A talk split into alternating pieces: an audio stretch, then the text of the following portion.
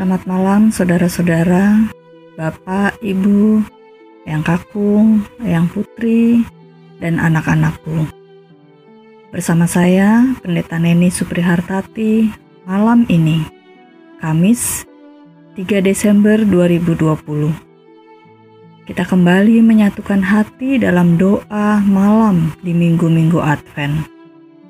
Marilah kita mengawali doa malam ini dengan menyanyikan Kidung Jemaat nomor 81 bait 1. Oh datanglah Immanuel.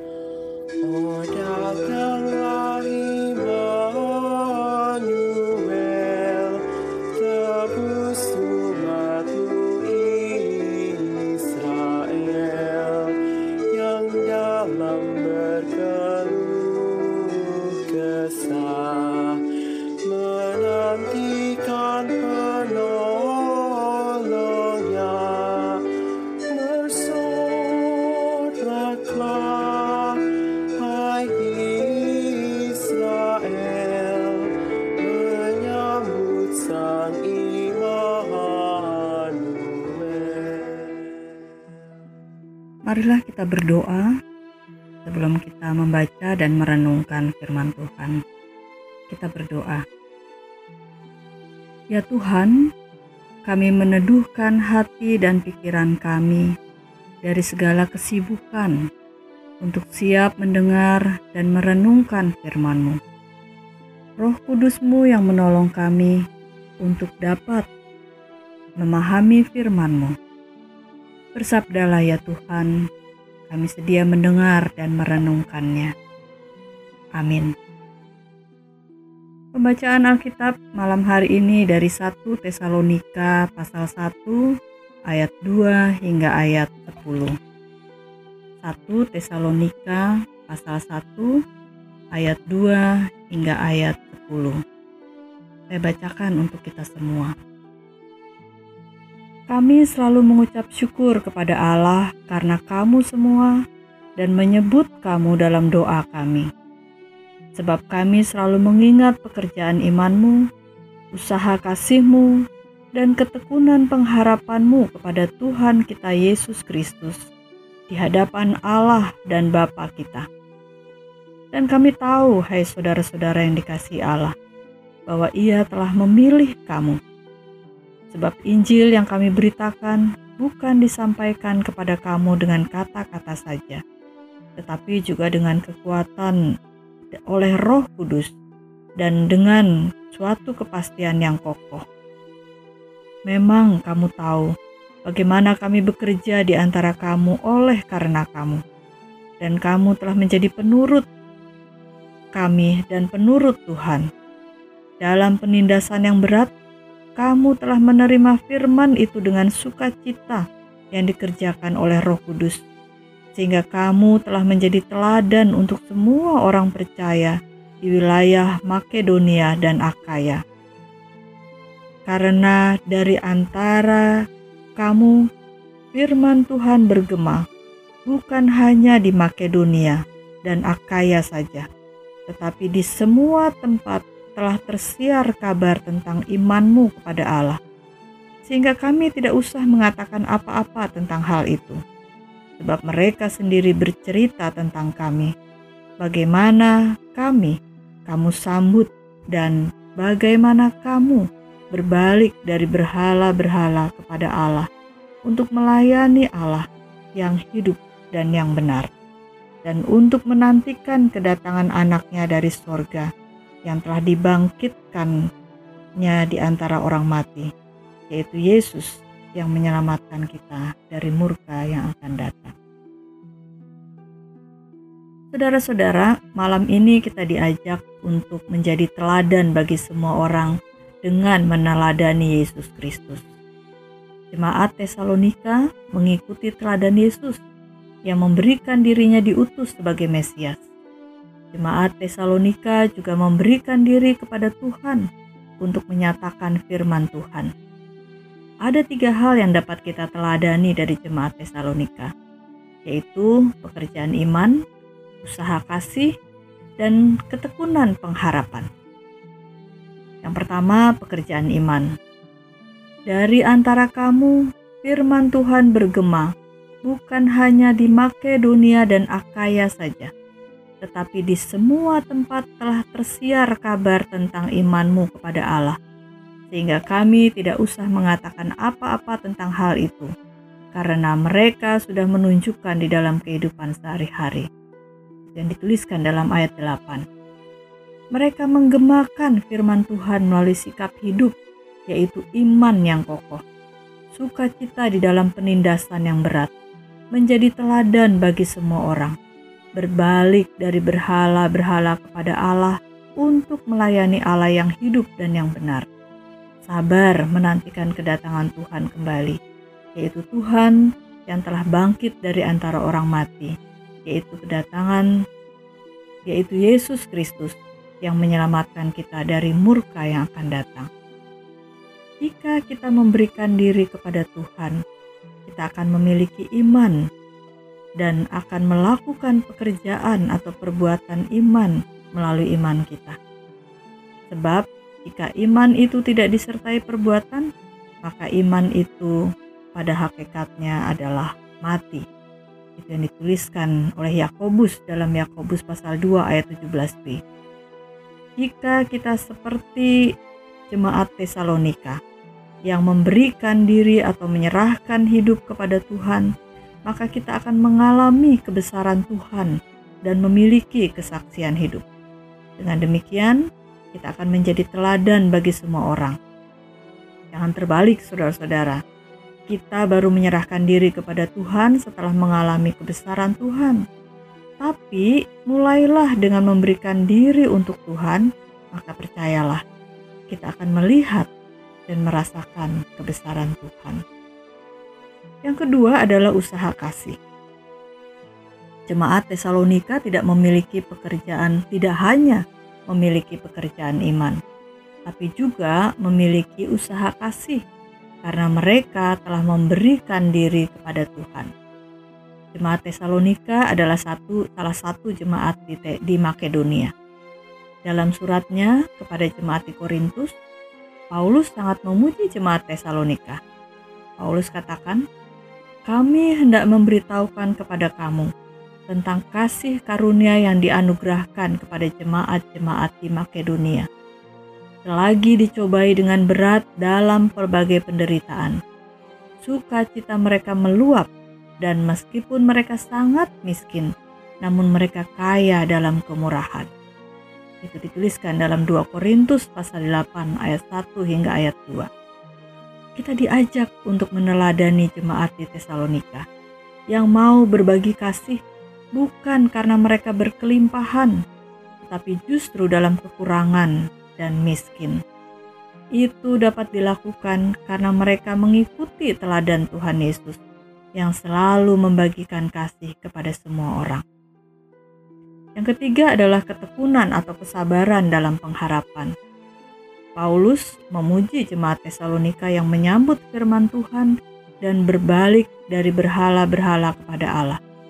Meskipun mereka meskipun karena itu mereka menghadapi berbagai macam pergumulan, namun mereka tetap setia melayani Allah yang hidup dan yang benar. Mereka dengan sukacita menerima dan menyambut firman Tuhan mereka tekun dalam pengharapan menantikan kedatangan Yesus dari sorga.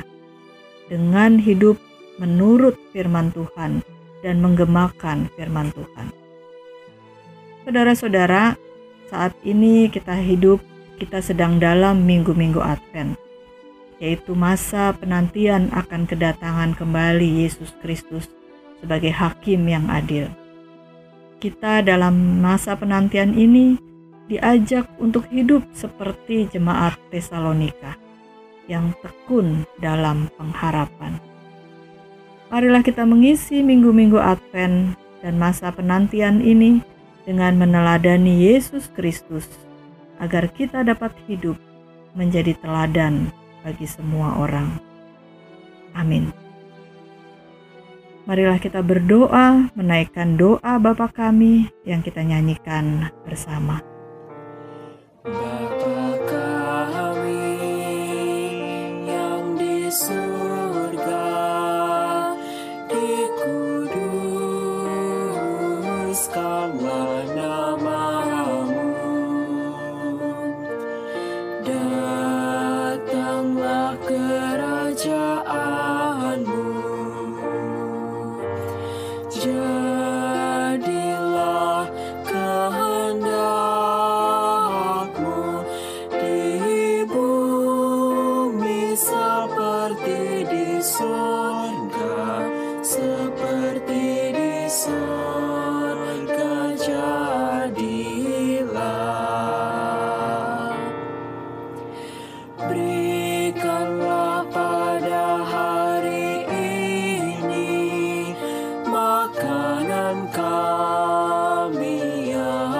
sudah cukup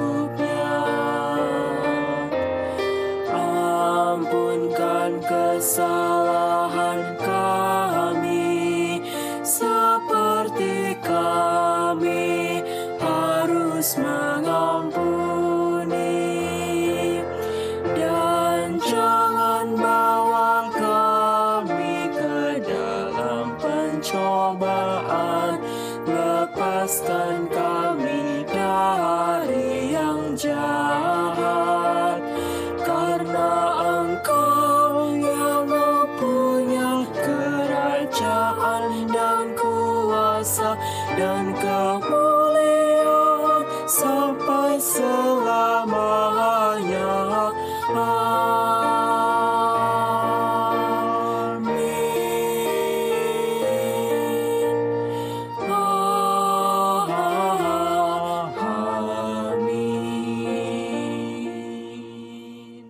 Marilah kita berdoa menaikkan syafaat kita. Ya Tuhan Allah kami, mampukanlah kami untuk senantiasa meneladani karya hidupmu. Dengan meneladani Engkau dan dengan pertolongan darimu, maka kami dapat menjadikan hidup kami sebagai teladan bagi semua orang. Melalui sikap hidup kami yang meneladan kepadamu, maka semua orang akan melihat, mengenal, dan percaya akan kuasa dan kasih-Mu. Mampukanlah kami dalam masa penantian akan kedatangan-Mu yang kedua kali ke dunia ini, dengan setia melakukan pekerjaan iman kami, melakukan usaha kasih atau berbagi kasih, dan tekun dalam pengharapan. Ya Tuhan, dengan kesungguhan dan dengan iman percaya kepadamu, kami berdoa untuk saudara-saudara kami yang terpapar virus corona. Kami paham Tuhan, kecemasan, kekhawatiran, dan kegalauan akan meliputi saudara-saudara kami yang terpapar virus corona. Untuk itu kami datang dan memohon kepadamu, Allah sumber kekuatan dan kesembuhan. Tolonglah ya Tuhan, agar saudara-saudara kami terus merasakan kasih-Mu melalui dokter dan para medis yang merawat mereka. Janganlah biarkan mereka dikuasai oleh rasa cemas dan takut, tapi biarlah hati yang gembira yang tetap menguasai, karena hati yang gembira yang dapat mengalahkan segala sakit penyakit. Tolonglah saudara-saudara kami untuk dapat tetap tekun dalam pengharapan mendapatkan kesembuhan dengan kesabaran mengikuti dan menaati segala proses perawatan dan pengobatan yang harus dijalani. Kami mendoakan para dokter dan para medis. Berikanlah kesabaran dan tolonglah agar mereka juga tetap terus menjaga tubuh mereka agar tidak terpapar virus corona ini.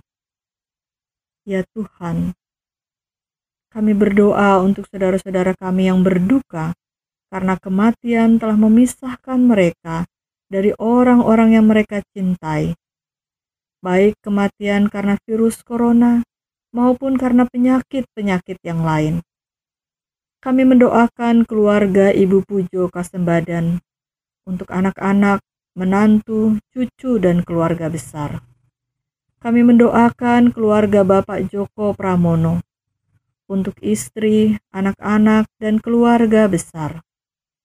Kami mendoakan keluarga Bapak Zubair Sumedi, Sumedi untuk istri, anak, menantu, cucu, dan keluarga besar. Engkaulah Allah sumber kekuatan dan penghiburan. Kami percaya Engkau tidak meninggalkan saudara-saudara kami yang sedang berduka. Engkau ada dekat mereka, bahkan Engkau ikut menangis bersama mereka.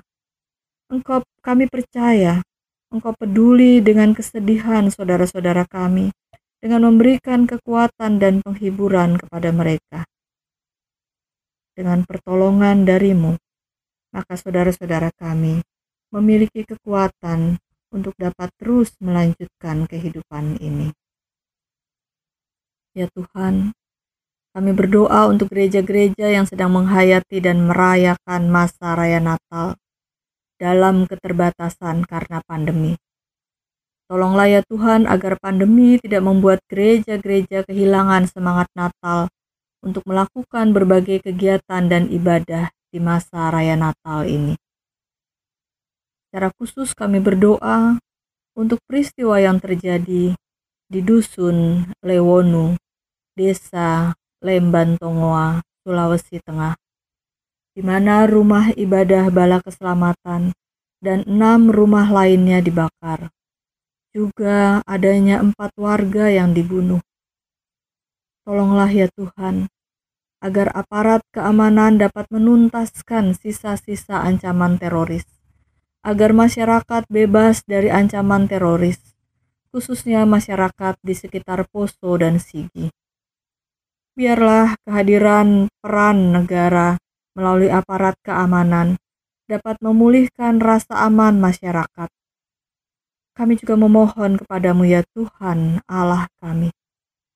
Agar masyarakat dapat tetap tenang dan menyerahkan semua penanganan masalah ini sepenuhnya kepada aparat pemerintah.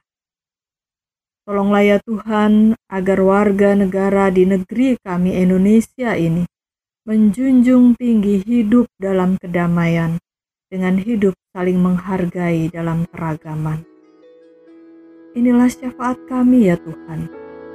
Dalam pengasihan-Mu kami mohon.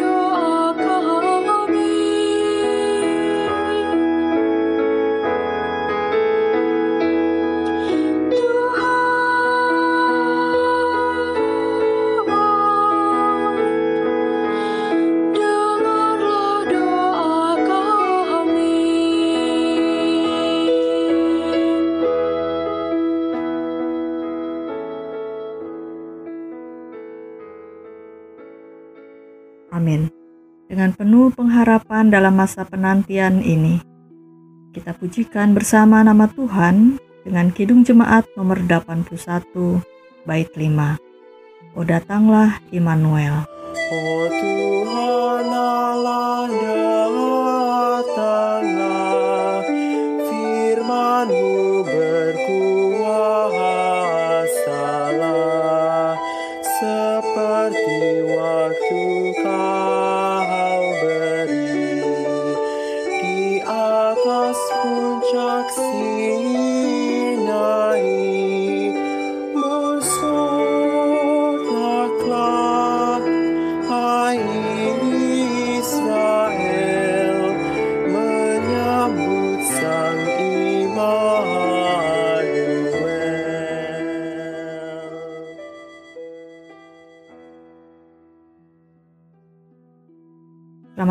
saudara-saudara. Selamat menjalani masa penantian di minggu Advent pertama ini. Selamat istirahat. Tuhan menjaga dan memelihara kita semua.